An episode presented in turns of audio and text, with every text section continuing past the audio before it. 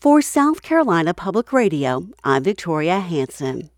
Its steeple stretches high into a crisp blue sky as people casually stroll by the black wrought iron gates and white stucco walls of Emanuel AME Church in downtown Charleston.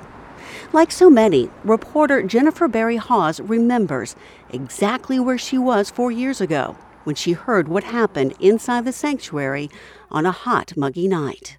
I do. I was at home uh, getting ready for bed, and I had my laptop out.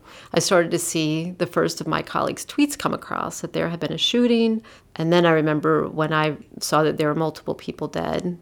A gunman had unleashed a fury of more than 70 bullets, killing nine parishioners as they closed their eyes to pray.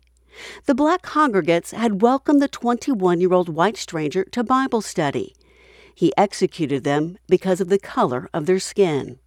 48 hours after the horrendous crime of hate, several loved ones did the unthinkable as they faced the killer in court. You are representing the family of Ethel Lance, is that correct? And you are whom, ma'am? The daughter. They forgave him. I would never talk to her ever again. I would never be able to hold her again. But I forgive you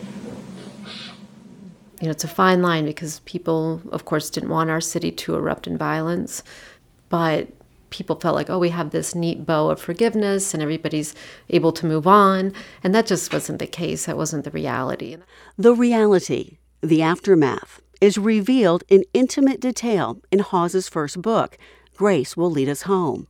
While the national press packed up for the next big tragedy, including dozens more mass shootings, Hawes stayed with the story the families, and the survivors scarred by what they felt and saw. Many family members dealt with tremendous anger, they dealt with all kinds of divisions within their own families and with the church.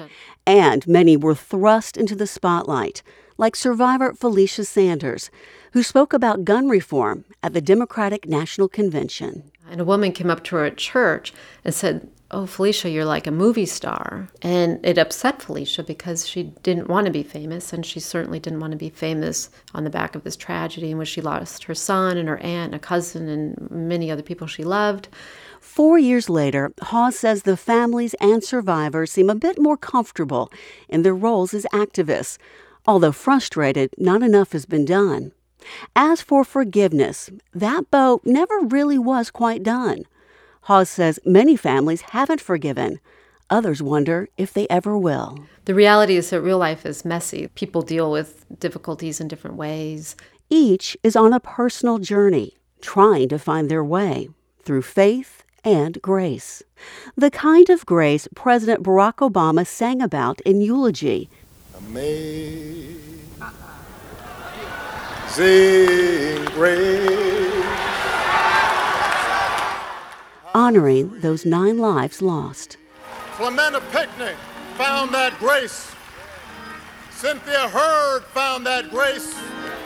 Susie Jackson found that grace. Ethel Lance found that grace. The Payne Middleton doctor found that grace. Tywanza Sanders found that grace.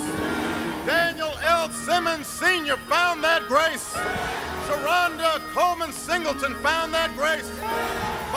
Thompson found that grace.